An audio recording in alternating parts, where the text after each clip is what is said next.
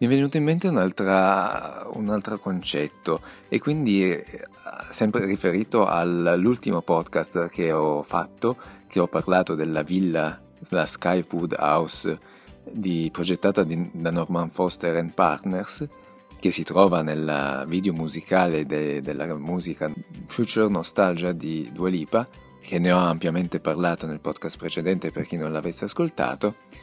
Volevo rimarcare un'altra parte compositiva di questa villa che mi piace molto, è un tema che anche mi frulla in testa più volte, è quello di dividere la parte pubblica da quella privata. Infatti, proprio appunto questi muri, come dicevo, molto evidenti,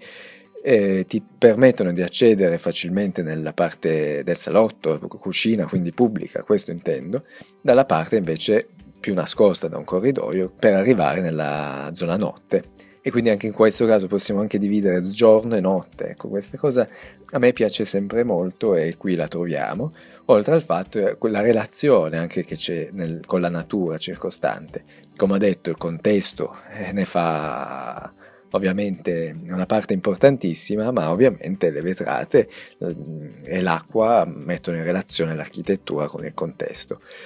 Quindi qua si potrebbe aprire un altro, un altro tema anche, quello che forse il vero valore di questa architettura è proprio vi- le viste che ha, il valore che ha con il contesto, con il verde. A questo punto il valore di questa architettura è il valore economico magari del terreno o dell'architettura che ci sta all'interno.